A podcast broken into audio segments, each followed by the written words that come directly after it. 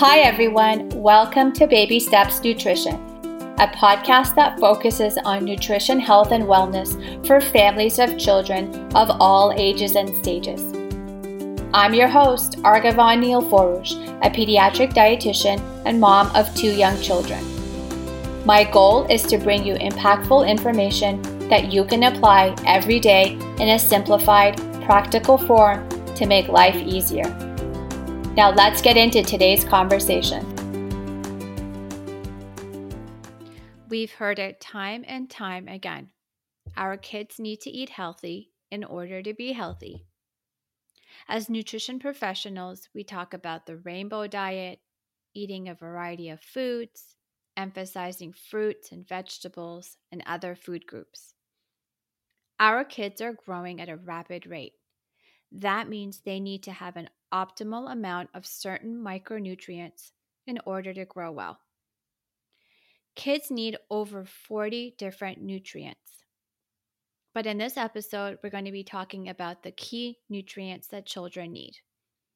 Those are zinc, iron, calcium, vitamin D, essential fatty acids like DHA, B vitamins, potassium, and fiber. Why do we want to focus on these nutrients? Because they are the most common deficiencies we see in children. Kids are growing at a rapid rate, so their needs are higher compared to adults. What we see most common in children are iron deficiency anemia, decreased growth related to loss of appetite or malabsorption, impaired immune function, osteopenia or the softening of bones, decreased brain and heart function, muscle cramps, and constipation. The last one due to not enough fiber in the diet. But here is the good news many foods contain one or more of these key nutrients. That's where the role of the food groups comes into play. Let's start with the protein group. Those protein rich foods contain iron, zinc, B vitamins like riboflavin, niacin, thiamine, and B6, as well as vitamin E and magnesium. Heme iron, which is found in animal products, tend to be better absorbed in the body.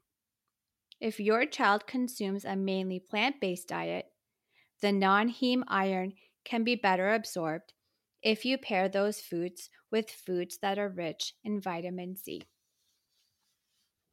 Next, the grain group. Those foods contain fiber, B vitamins, including folate, iron, magnesium, and selenium. Fruits contain fiber, potassium, folate, and vitamin C, while the vegetable group contains similar to the fruits group and also have vitamin A. The dairy group foods provide calcium, vitamin D, potassium, and protein. And let's not forget the healthy fats group. Those are absolutely essential for brain health. The oils and fatty fish provide the fat soluble vitamins, as well as omega 3 fatty acids and DHA. You want to keep an eye on your child's intake. But remember that one day or two is not going to have a dramatic impact on health. You want to look at a week's worth of intake for a more accurate assessment. How much of the food groups is your child eating at a meal? What about at snack time?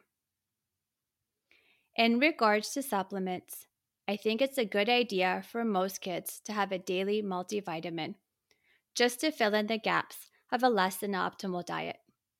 After all, we know most kids can struggle with eating all of their fruits and vegetables every day. If you're looking for tried and true brands, please do reach out to me for my list of recommendations. If you are struggling with your child and you'd like to work with a healthcare professional, you can work with me, a pediatric dietitian by contacting me at argavan at gmail.com.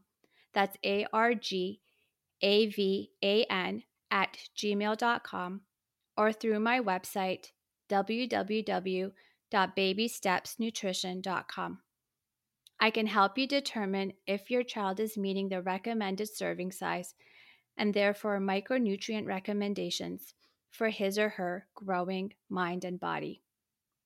You can also follow me on social media on Facebook, Instagram, and LinkedIn, all under Baby Steps Nutrition Podcast. Thank you, as always, for tuning in. Until next time.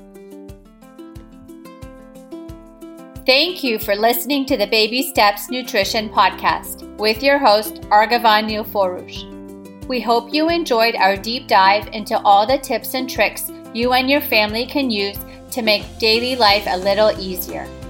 If you enjoyed this episode and you'd like to support the podcast, please leave a rating and review, share with others, and follow us on social media Instagram, Facebook, and Twitter at Baby Steps Nutrition Podcast. As always, you can head over to babystepsnutrition.com to sign up for our email list, as well as check out all the links and resources in the show notes. See you next time. Tune in, feel great.